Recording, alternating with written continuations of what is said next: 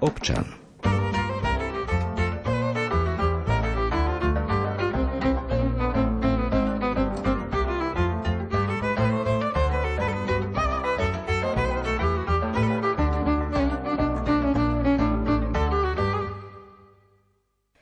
Spoločnosti dlhodobo sledujeme zníženú stabilitu a funkčnosť rodín, nestabilitu rodinných zväzkov a vyostrené rodičovské konflikty počas rozvodu alebo po ňom. Navyše pandémia priniesla do rodín okrem zdravotných a finančných ťažkostí, odlúčenia od blízkych a sociálnej neistoty aj ďalšie problémy. Podľa online prieskumu Inštitútu pre výskum práce a rodiny v máji a júni 2020 zažilo počas pandémie zvýšené napätie v domácnostiach takmer 40 22 respondentov a rodinné konflikty sa zvýšili takmer u 27% z nich. Viac ako 1% sa stretlo s partnerským násilím. Aj preto ministerstvo práce rozbehlo pilotný projekt rodinných poradní, ktorých budú bezplatne radiť psychológovia, sociálni pracovníci či právnici. Pilotný projekt má trvať do decembra 2023, pričom jeho cieľom je vytvorenie štandardov pre rodinné poradenstvo a identifikácia oblastí, ktoré treba zlepšiť. Ministerstvo ho považuje za prvú etapu komplexných a systémových zmien v rodinnej oblasti. O tomto projekte sa dnes v rubrike Občan budeme rozprávať s generálnou riaditeľkou zo sekcie rodinnej politiky Ministerstva práce Annou Verešovou a prezidentkou Slovenskej komory psychológov a členkou expertného týmu rodinných poradní Evou Klimovou. Hudbu do relácie vybral Jakub Akurátny a od mikrofónu pekný deň praje Julia Kavecká.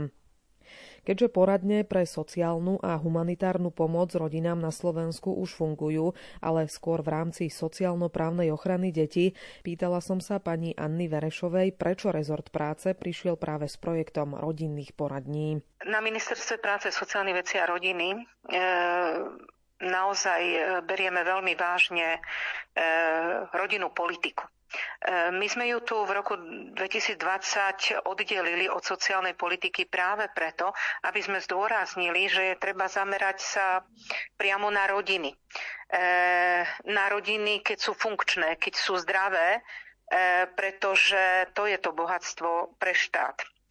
Rodiny potrebujú od štátu nielen finančné príspevky, keď prichádzajú do rodiny deti, ale aj služby a povedala by som, že tieto služby možno ešte významnejšie. A myslím tým na služby, ako je poradenstvo, ale aj na služby, ktoré im pomáhajú so starostlivosťou o deti, keď rodičia potrebujú pracovať. E, toto sa ukazuje aj na takej tej európskej, ale aj celosvetovej úrovni, že rodiny potrebujú ako podporu hoci sa vedia oni postaviť na vlastné nohy, ale pri príchode deti potrebujú tú podporu štátu, aby si tú funkčnosť zachovali, aby, aby sa nerozchádzali, nerozpadali, aby, aby to tam fungovalo. A práve tá podpora je taká trojzložková. Sú to služby pre rodiny, ktoré majú deti, ale musíme, ja, ja tu sa snažím vždy pripomínať aj to, že nezabúdajme, že rodina sa najskôr na začiatku e, má starosť o deti a zosúladenie teda rodiny a starostlivosti e, a práce a ale e, v určitej fáze prichádza neskôr aj starostlivosť o seniorov, o, o, o rodičov. Takže aj, aj pri, týchto, pri tejto starostlivosti o rodičov potrebujú, potrebuje pár, potrebuje rodina e, služby, aby zosúladila si zase tie, túto rodinu a, sta, a starostlivosť o rodičov. No a samozrejme rodina potrebuje aj bývanie a potrebuje aj finančné príspevky.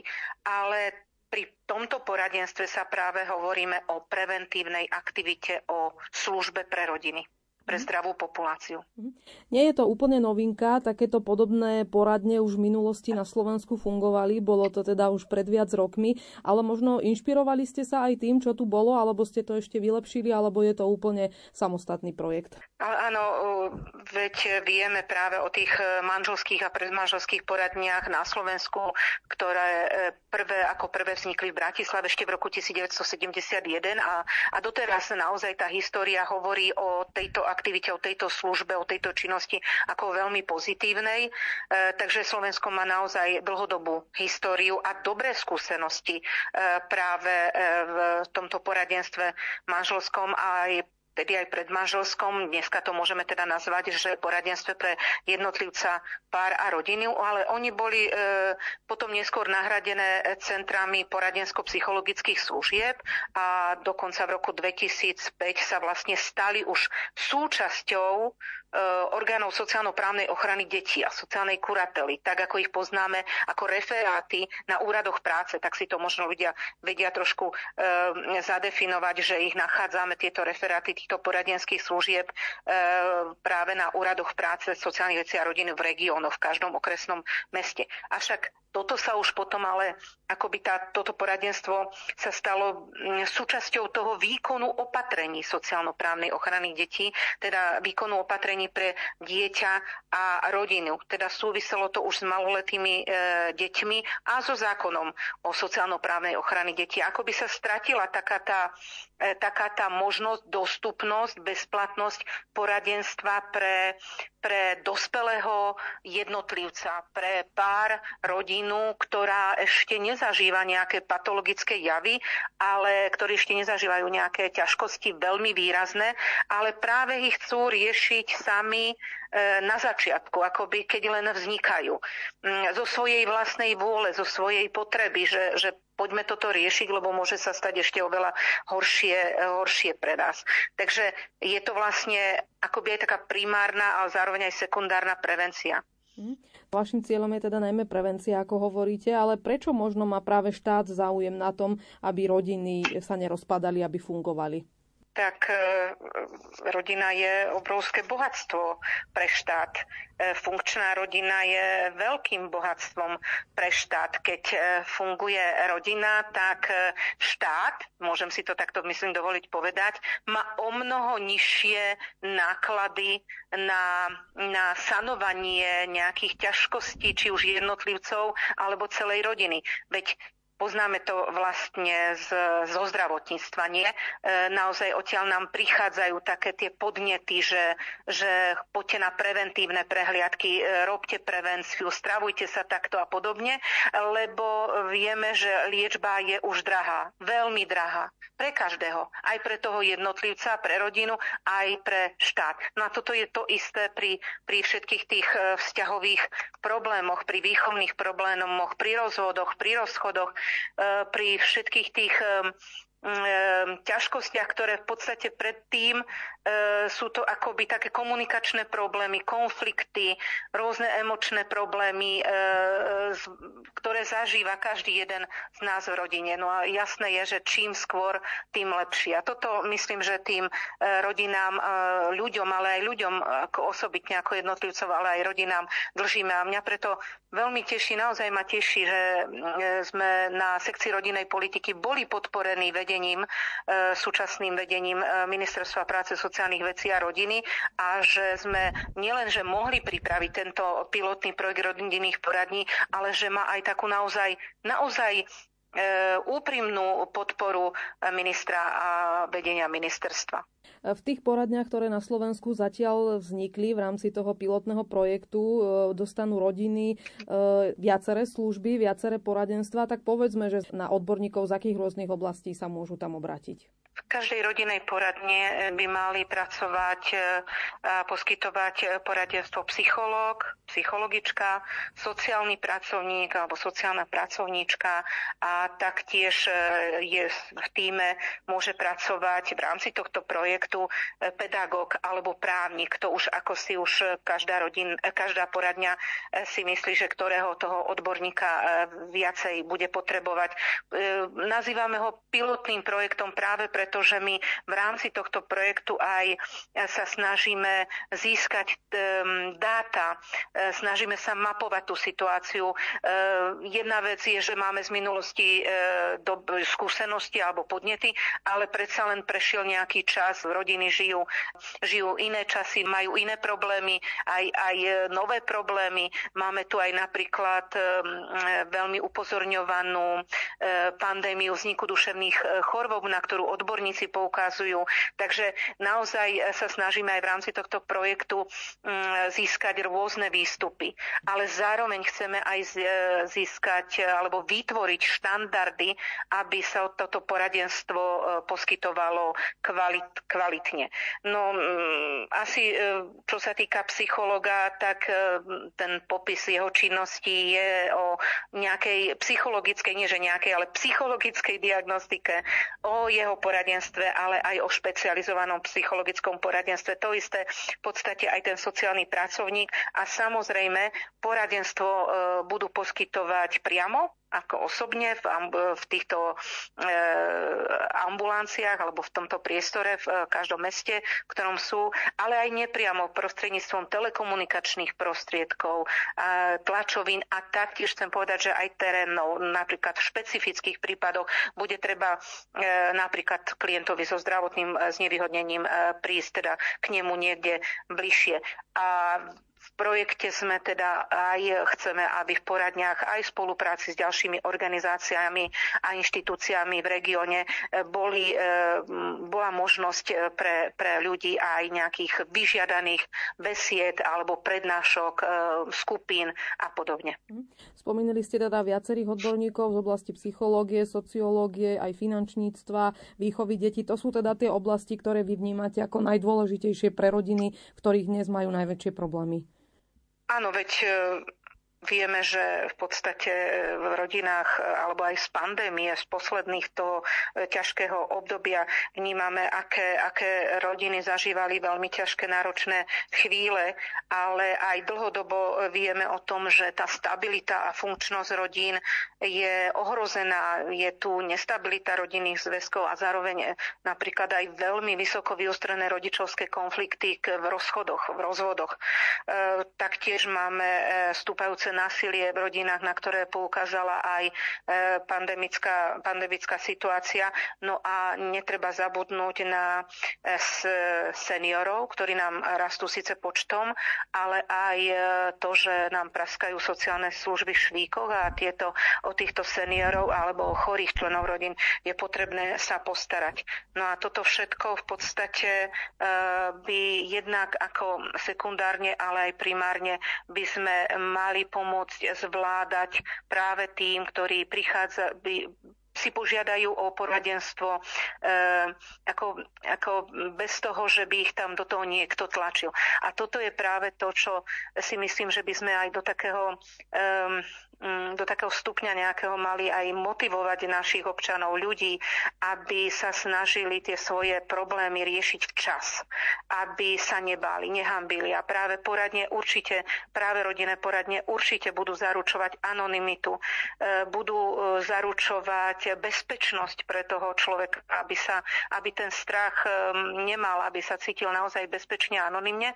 A zároveň tu chcem ešte dodať, že tá dostupnosť rodinej poradne ktorú teda všetci tí, ktorí e, sme pracovali e, s, s rodinami, s ľuďmi, vieme, že dostupnosť nie je len nejaké odstránenie nejakej betónovej bariéry, ale že dostupnosť znamená aj bezplatnosť, Mnohí ľudia si nemôžu dovoliť e, e, finančne hradiť poradenstvo.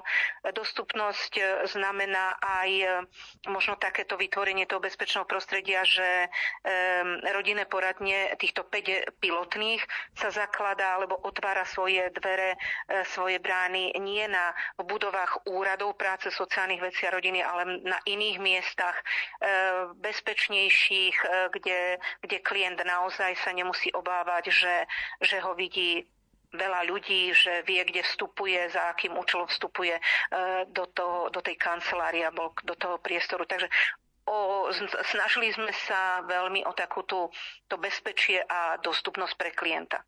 Je dôležité sa vopred nejakým spôsobom nahlásiť, keď niekto chce túto vašu pomoc využiť, alebo môže prísť len hocikedy a požiadať o tú pomoc? E, zatiaľ určite je, je potrebné sa nahlásiť a e, tieto poradne, ktoré vznikli zatiaľ len v piatich mestách, ale budeme chcieť, aby vznikli postupne v každom regióne alebo pri každom, v každom okresnom meste, tak je potrebné sa objednať. E, neviem, či teraz takto môžem aspoň ste teda v Banskej Bystrici Radio Lumen, tak si možno poviem, že najbližšia takáto poradňa bola otvorená v Žiline. Poviem e, poslucháčom Radia Lumen číslo na rodinu poradňu v Žiline 0918 638 951 alebo potom aj na e-mailovú adresu ropo.za zavináč upsvr www.gov.sk. Takže toto je najlepšie, ale určite samozrejme, keď niekto príde, zaklope, tak určite nájde pomoc a ústretovosť. Mhm. Ďalšie tieto poradne sú pilotne aj v Trnave, Nových zámkoch, spomínali sme Žilinu, ale aj v Košiciach a Humennom. Prečo ste si vybrali práve tieto mesta? Bol to nejaký zámer? Um, musíme si uvedomiť, že sme projekt rodinných poradní pripravovali uh, už vlastne na konci uh, bývalého programového obdobia a práve preto sme zvolili aj takýto pilot, kde sa teda, ako som už spomínala, chceme aj vytvoriť štandardy, kvality. E, ale prečo pýtate sa na miesta, e, nakoľko bolo možné teda e, vytvoriť len zatiaľ v tomto pilotnom programe projekte 5 poradní, tak tieto miesta sme si vybrali vybrali z dostupných informácií z oblasti sociálno-právnej ochrany detí, sociálnych služieb, e, kde sme teda dôraz brali na nejakú nedostatkovosť alebo nedostupnosť takýchto služieb e, poskytovaných a zároveň e, to boli aj niektoré také, že nemali sme tam výrazné nejaké problematické oblasti alebo sociálno-patologické javy v rámci týchto regiónov. Mhm. Napriek tomu, že sú iba v týchto piatich miestach, zatiaľ, ak je niekto z iného miesta, môže prísť aj on do tej poradne. Nie je to určené výhradne ľuďom, ktorí sú práve z týchto miest.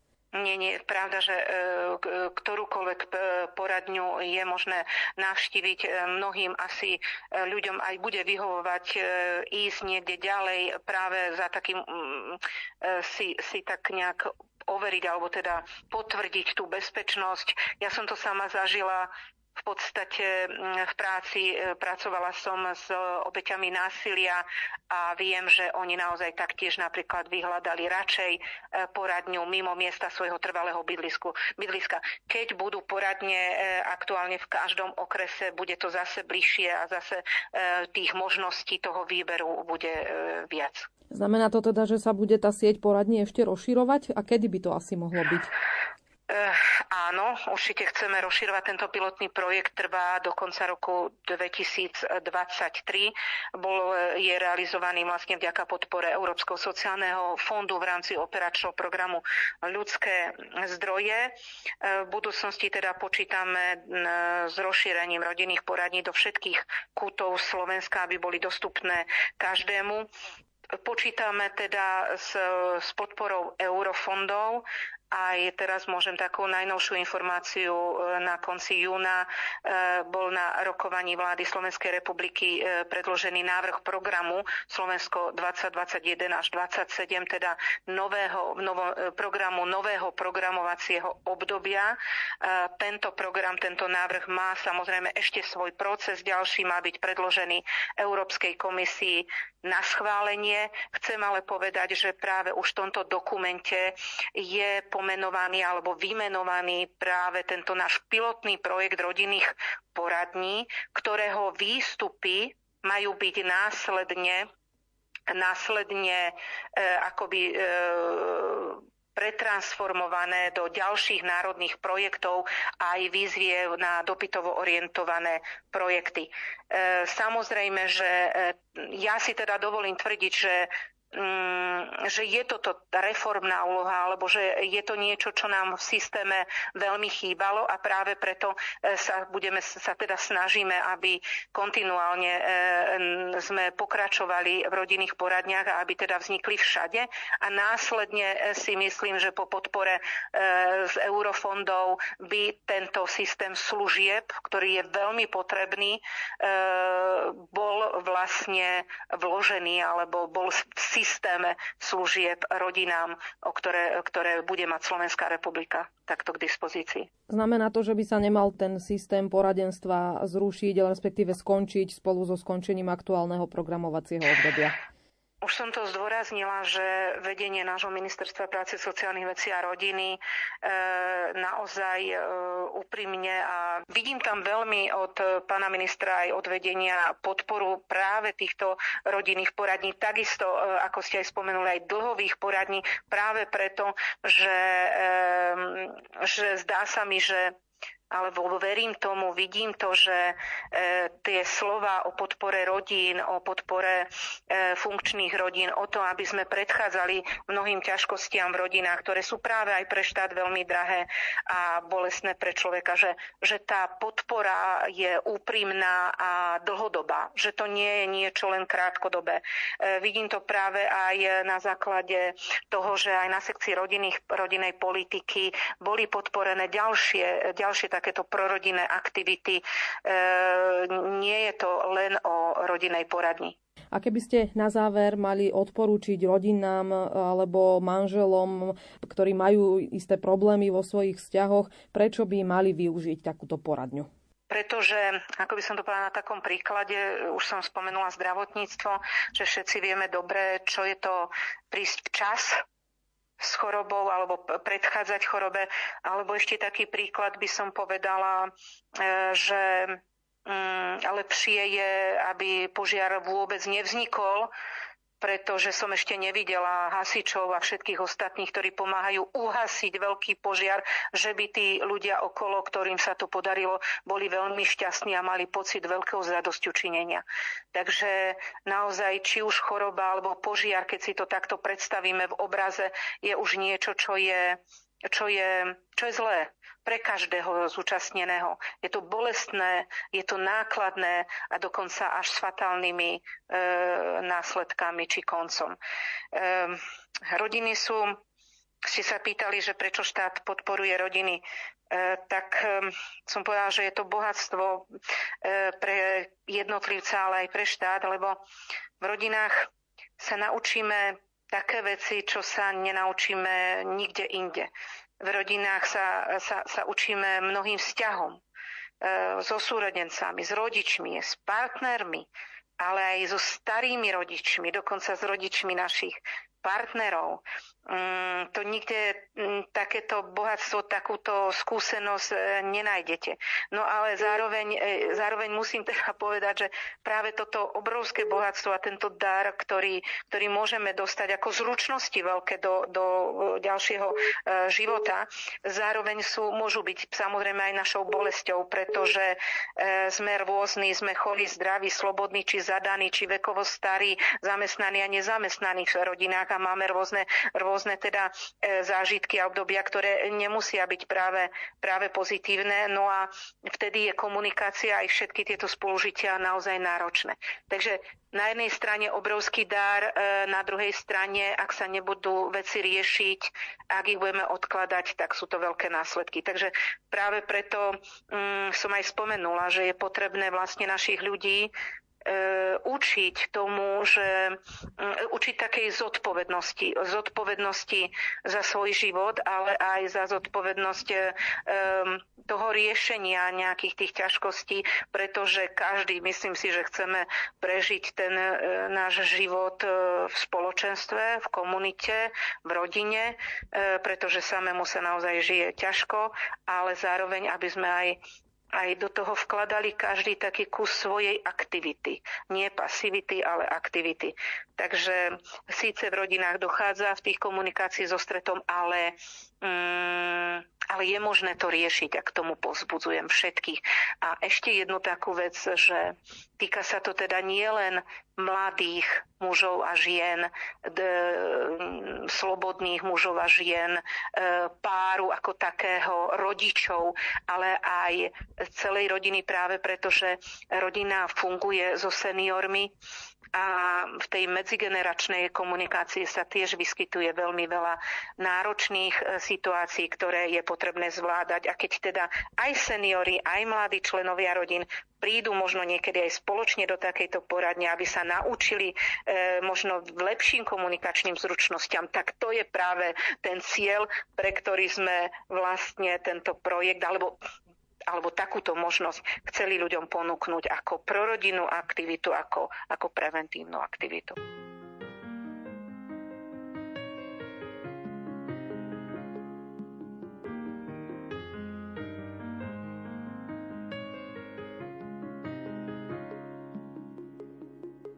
Vieš sám, aký zvláštny vie byť život náš. Kým hrá môžeš získať, aj keď prehrávaš. S tebou mám nádej ustáť aj to zlé, keď sa priblíži.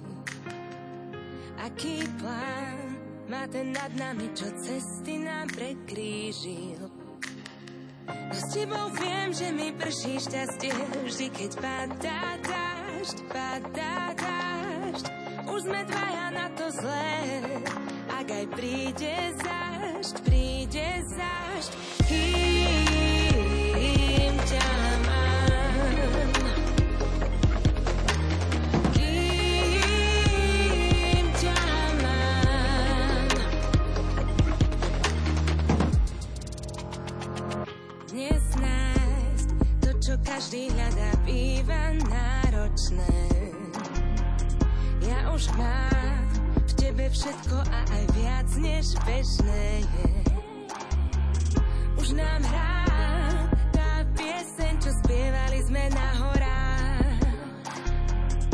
Prvýkrát kráčam svetom šťastne po všetkých tých nehodách.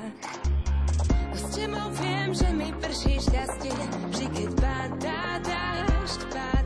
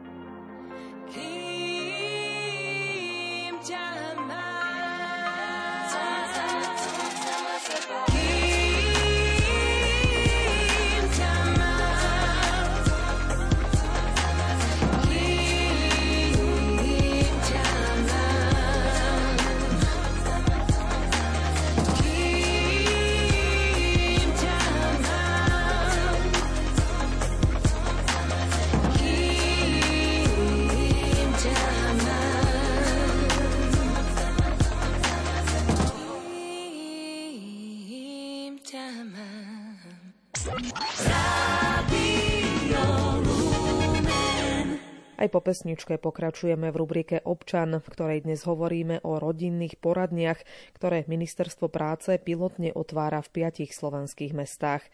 Existuje aj taký bonmont, že do manželskej poradne ľudia chodia 6 rokov potom, čo to mali urobiť. Či je to skutočne tak, to som sa už pýtala prezidentky Slovenskej komory psychológov a členky expertného týmu rodinných poradní Evy Klimovej. Je to naozaj pomoc, ako je to povedané, ale myslím si, že ľudia prichádzajú vtedy, keď konflikt, ktorý zvyčajne býva v rámci partnerstva, pokiaľ hovoríme o manželskej poradni, skôr by sme mohli hovoriť o, o rodinnej a párovej poradni, tak eh, prichádzajú vtedy, keď už je to vyeskalované. To znamená, že keď už to ako keby vybuchne, keď tá situácia je neriešiteľná. A To je jeden, jeden z, jedna z príčin, kedy ľudia prichádzajú do poradní. Musím ale povedať, že ľudia niekedy prichádzajú aj včas, tak ako by to malo byť, kedy začínajú pociťovať určité rozkoly vo vzájomnej komunikácii, vo vzťahu, začína nejakým spôsobom haprovať intimita, a prípadne sú výchovné problémy a ak si to uvedomia včas, buď sami, alebo ich na to niekto upozorní, tak eh, vtedy je ten čas ísť do poradne skôr, než naozaj ten konflikt sa otvorí. Úplne a potom je ako keby ťažšie riešiteľný. E, V minulosti už tiež takéto poradne fungovali. Vedeli by sme to možno porovnať, že či vtedy boli možno ľudia ochotnejší ich využívať, neviem, aká bola tá skúsenosť v minulosti, alebo možno teraz skôr sú ľudia ochotní vyhľadať tú odbornú pomoc aj vo vzťahoch.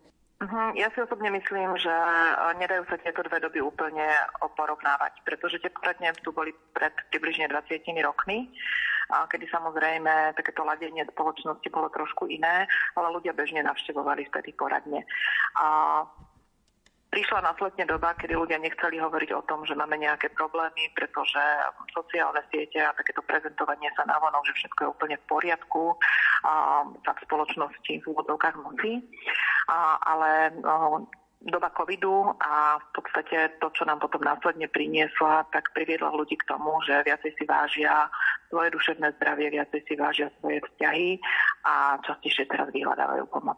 Má im pomôcť aj nový projekt e, Ministerstva práce, e, podľa, vďaka ktorému vznikli zatiaľ niektoré rodinné poradne po Slovensku. E, skúsme povedať, ako možno prebieha ten samotný proces poradenstva v týchto poradniach. Či je určený len manželom, alebo chodia celé rodiny aj s deťmi? A, tak my hovoríme teraz o pilotnom projekte, pretože vzniká 5 poradní, ktoré na Slovensku teraz aktuálne začínajú fungovať, lebo sú stále vo fáze rozbehu, kde na základe pilotného projektu sa potom ďalej bude pripravovať celý koncept.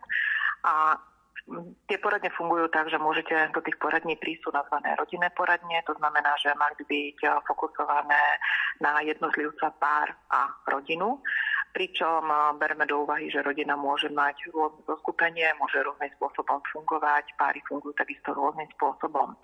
A prioritne teraz v rámci toho pilotu sa zameriavame na poradenstvo pre pár a pre rodinu menej, menej ako keby teraz na jednotlivcov. Asi nejde len o jednorazové stretnutia, ale skôr o také dlhšie sprevádzanie tej rodiny. Určite áno.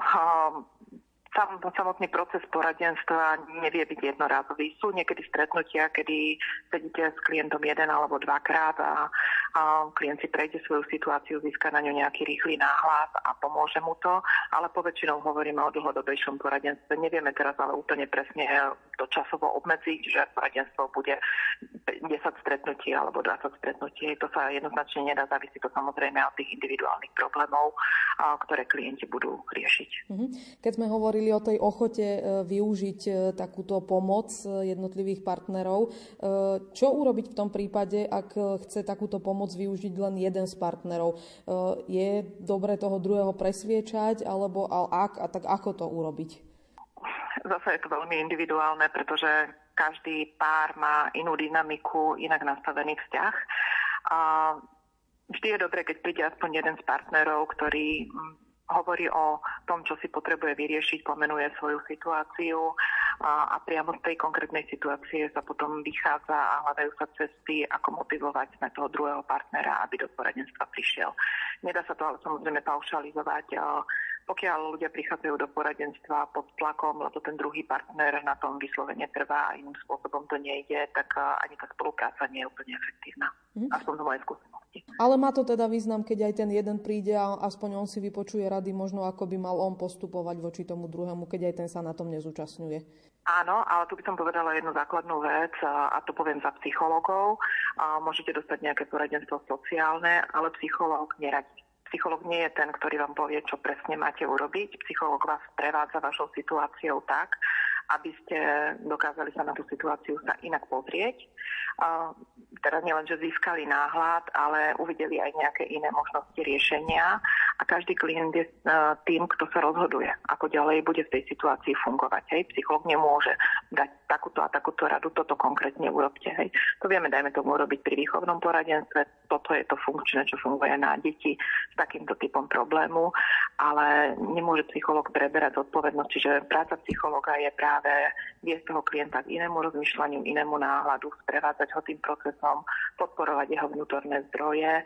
To sú tie jeho stránky, ktoré mu pomáhajú, aby situáciu zvládol mm, ale, ale nedávam konkrétne radu, urobte toto a toto, lebo psycholog nie je právnik, ani nie je teda sociálny pracovník.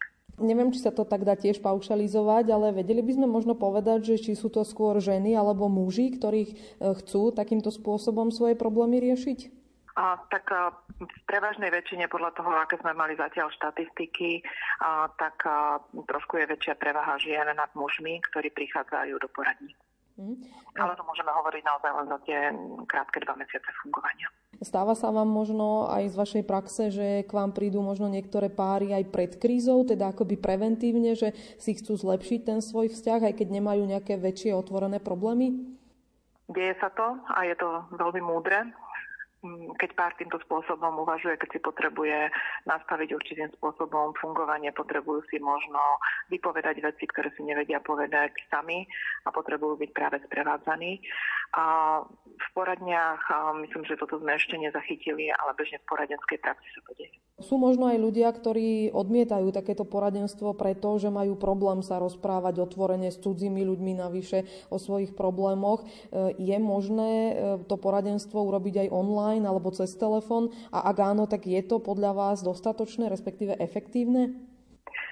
Tak možnosť, nazvem telepsychológie alebo teleporadenstva, čiže poradenstva ako keby toho dištančného nádialku priniesol, priniesla pandémia, priniesla obdobie covidu. Fakt je, že veľa ľudí, ktorí pracujú v poradenstve alebo terapii, prešlo na tento spôsob práce. Čas klientov to privítalo, čas klientov jednoducho týmto spôsobom nechce pracovať. Z vlastnej praxe by som povedala, že vždy je vítanejšie, ak ten klient prichádza na osobné stretnutie, prichádza individuálne, pretože viacej môžete pracovať s takouto dynamikou, ktorá prebieha v tom poradenskom vzťahu a, ale musíme sa prispôsobiť dnešnej dobe. Niekedy to poradenstvo musíme robiť práve touto formou. Poradne ale zatiaľ touto formou nefungujú. Môže to byť aj taký hybrid, že najskôr vás kontaktujem elektronicky a potom vlastne sa prejde na to osobné poradenstvo? Áno, v rámci, v rámci klasického poradenstva určite áno. V poradniach tento proces ešte zatiaľ nastavený nie je, no, lebo štandardní poradní sa ešte stále kreujú. A bude to v budúcnosti možné aj takýmto spôsobom? Predpokladám, že budeme musieť rešpektovať trendy. A čo by malo byť e, výsledkom e, týchto poradní, tých návštev, keď tam príde za vami rodina, respektíve manželia? Ten výsledok by mal, malo byť to, že si urovnajú ten konflikt medzi sebou, že zostanú spolu, alebo možno aj to, že sa rozídu, ale bude to mať taký pokojný priebeh? Výsledkom je vnútorná spokojnosť klienta. To znamená, že ten klient musí byť v úvodzovkách fit s tým riešením, ktoré prišlo, ku ktorému on ako keby dostal. A, a presne to, ako ste povedali, pre niekoho je to to, že partnerský vzťah sa ďalej rozvíja, ďalej sa buduje, nastavia sa tam možno nejaké nové pravidlá fungovania toho vzťahu, vybuduje sa znova dôvera, alebo naopak sa partnerský vzťah rozchádza a, ale tí ľudia sa dokážu rozísť takouto mierovou cestou bez toho, aby vnútorne cítili voči sebe samému nejaké výčitky, voči partnerovi výčitky, pretože to potom tých ľudí samozrejme brzdí. Dá sa možno aj nejakým spôsobom vyhodnotiť tá úspešnosť týchto sedení, že do akej miery sa to darí teda dosiahnuť? Úspešnosť sa úplne jednoznačne ako keby nedá, a, nedá vyhodnotiť cez čísla, ale a, väčšina vzťahov, a, ktoré prídu a, do poradne, teda väčšina párov, ktoré prídu do poradne si riešiť vzťah, a tak odchádza s nejakým riešením a ten pocit ako keby úspešnosti tam je, možno neprichádza úplne v tom danom okamihu, ale s odstupom času, keď sa pozrú na ten proces, ktorým prešli a ako ich to posunulo, tak to hodnotia pozitívne. E, keby sme možno už aj trošku tak prakticky povedali, za ten síce len krátky čas, čo poradne fungujú, dá sa už možno povedať, že aké najčastejšie problémy tam vyskakujú, s ktorými páry za vami prichádzajú? A do poradní neprichádzajú len páry. Párové poradenstvo je len taká malinká časť, ktorá prichádza do poradne. My sme momentálne v tom štádiu, že ako náhle sa zverejnila informácia, že poradne začali fungovať, a tak poradne teraz navštevujú ľudia, aj individuálni ľudia, ktorí majú nejaké svoje situácie, ktoré si potrebujú riešiť svoje problémy. Navštevujú rodiny, navštevujú rodičia, navštevujú páry. Je to samozrejme rôzne rozložené a s čím sa stretávame, tak veľakrát prichádzajú ľudia, ktorí prichádzajú aj s problémami, ktoré by možno mali patriť do zdravotného rezortu, pretože v rámci zdravotníctva sú veľmi dlhé čakacie doby a súčasne čas napríklad poradenstva je spoplatnená, pretože nie všetci poskytovateľia zdravotnej starostlivosti sú zmluvne naviazaní na zdravotné poisťovne. Takže tí klienti, ktorí nemôžu napríklad zaplatiť za poradenské služby, tak prichádzajú práve do týchto bezplatných poradní. A samozrejme preto sa stretávame aj tým, že sem prichádzajú klienti s problémami, ktoré do poradní úplne nepatria a musíme ich v rámci systému posunúť ďalej. Čiže takýmto neradíte, ale odporúčite im teda iné, iné takéto možnosti poradenstva. Áno, áno, ja, niekedy pre klienta je stabilizujúce to, keď v rámci systému, ktorý na Slovensku úplne nie je prehľadný, vie, na koho sa môže obrátiť, a kde sa môže obrátiť, dajme tomu v rámci sociálneho poradenstva, v rámci právneho poradenstva v rámci psychologického poradenstva. Čiže keby toho klienta usmerníme. E, veľmi kritickým obdobím pre mnohé páry, rodiny, manželstva bolo aj posledné dva roky, keď sme teda prežívali pandémiu, že sme boli nútení možno viacerí tráviť spolu viac času, ako sme predtým boli zvyknutí. E, ukazujú sa aj takéto problémy? Chodia s nimi ľudia za vami? Samozrejme, pandémia mala svoj dopad, časť manželstiev a párov a vôbec rodín to utužilo. Časť sa začala rozpadať alebo začali sa práve viacej ukazovať tie problémy, ktoré predtým neboli vnímané alebo boli vedomé potlačané. Čiže áno, je to agenda, ktorá prišla s týmto obdobím a je to úplne prirodzené. Mm-hmm. Ak sa takéto problémy neriešia, ak e, ľudia odmietajú aj pomoc, e, skôr to možno vieskaluje do veľkých konfliktov, ak, aké to môže mať následky? Čo by malo byť e, takým varovaním pre páry, ktoré to neriešia? No vieskalovať to zase môže rôznym spôsobom. Môže to vieskalovať k rozpadu páru ako takého, alebo k naštartovaniu možno až úplne novej cesty fungovania toho páru. A čo je tam ale dôležité je, že pokiaľ žijeme nejaký čas v napätí, pretože aj keď máme neuvedomovaný konflikt, a ešte sme si ho nezvedomili, to znamená, nepopísali sme si, že OK, niečo sa tu medzi nami deje a žijeme v určitom napätí, tak to má negatívny dôsledok na náš zdravotný stav, na náš psychický stav. Čiže ako ľudia potom nefungujeme v nejakom komforte, čo samozrejme nepomáha potom ani riešeniu konfliktov vo vzťahoch. Čiže ako náhle my si dokážeme priznať, že niečo sa medzi nami deje, to, čo nie je úplne v poriadku a nevieme si to vyriešiť po tej našej individuálnej linii a, a potrebujeme tam radu odborníka, tak vždy je dobré prísť skôr ako neskoro. Pretože ako náhle sa dostaneme do otvoreného konfliktu, kedy už padajú nie veľmi pekné slova, ľudia často si spomínajú na rôzne krivdy z minulosti a prichádza ako keby k takému tomu napadaniu po emočnej rovine.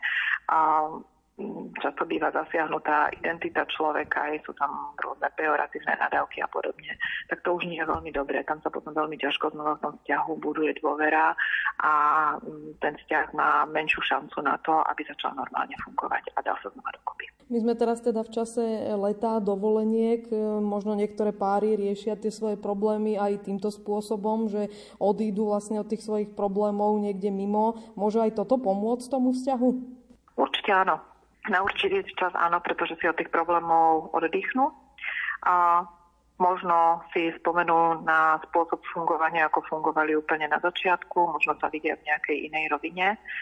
A, ale zase je to len odklad je dobré, keď si potom porozprávajú veci, ktoré si potrebujú vzájomne vypovedať a ktoré potrebujú vyriešiť len čisté ako keby odloženie konfliktu úplne nie je efektívne, pretože konflikt nevyprchá. A keby ste možno na záver, aj keď určite univerzálne, e, univerzálny recept neexistuje, ale čo by ste možno vy odporúčali párom e, v tejto dobe, ktorú prežívame, e, do čoho majú investovať, na čo sa zamerať v tých svojich vzťahoch, aby, aby boli v nich spokojní? Uh-huh. A čo veľmi pomáha je udržiavanie si rituálov rituálov, ktoré sú medzi partnermi, pretože je veľmi dôležité, aby sme mali také tie chvíľky pre seba, kedy sa stretneme pravidelne buď pri tej kávičke, alebo pri jej hraní spoločenskej hry, alebo je to v oblasti intimity. Je to niečo, čo je ako keby takéto štandardné a to sú také tie kotvy v tom partnerstve, ktoré to partnerstvo posúvajú ďalej. Čiže dôležité je, aby ľudia tu boli sami pre seba, a aby rešpektovali v, v rámci rodiny aj svoju partnerskú rolu, pretože veľakrát práve kríze v partnerstve prichádza kvôli tomu, že sme rodičia, ale prestávame byť partneri. Hovorí prezidentka Slovenskej komory psychológov a členka expertného týmu rodinných poradní Eva Klimová, ktorá bola spolu s generálnou riaditeľkou zo sekcie rodinnej politiky Ministerstva práce Annou Verešovou hosťom dnešnej rubriky Občan. Hudbu vybral Jakub Akurátny a od mikrofónu vám ešte príjemné počúvanie Rádia Lumen želá Julia Kavecká. Do počutia. len veľký tresk a potom záhada z hliny a riek. Rozkvitla záhrada a prvý človek nemá vlast. Hľadá si cestu, chce ju nájsť. Ona je dávno v nás. V jaskyniach, v šatroch, v bytoch aj vo vilách, v každom z nás drieme. Tá biela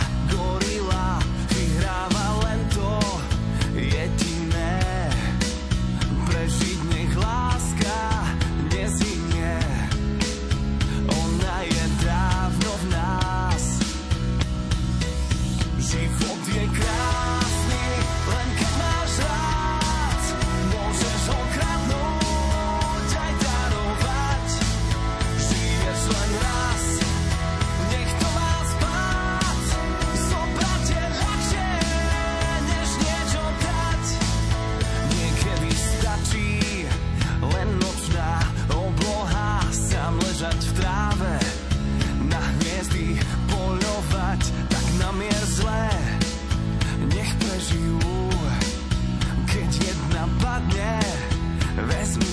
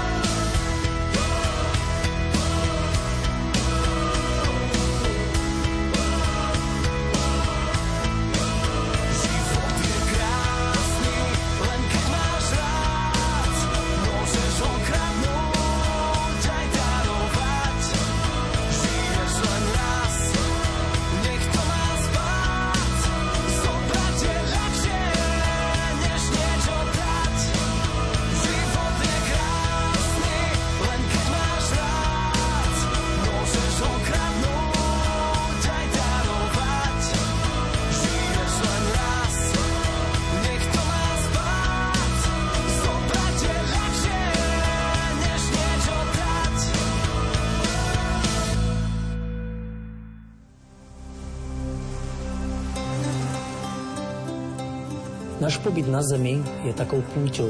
Sme pútnici, ktorí putujeme do nebeskej vlasti. Pútnici v minulosti putovali, aby si našli čas na ticho a modlitbu, hľadali Boha a hľadali miesta modlitby. Takým miestom modlitby je aj Medžugorie. Pozývam vás, drahí poslucháči Rádia Lumen, putujte s nami do Medžugoria ako miesta modlitby, aby sme spoločne na tomto mieste mohli zostať v tichu, počúvať Boha a modliť sa k nemu. Do Medžugoria odchádzame 26. augusta. Podrobnosti nájdete na webe Rádia Lumen www.lumen.sk.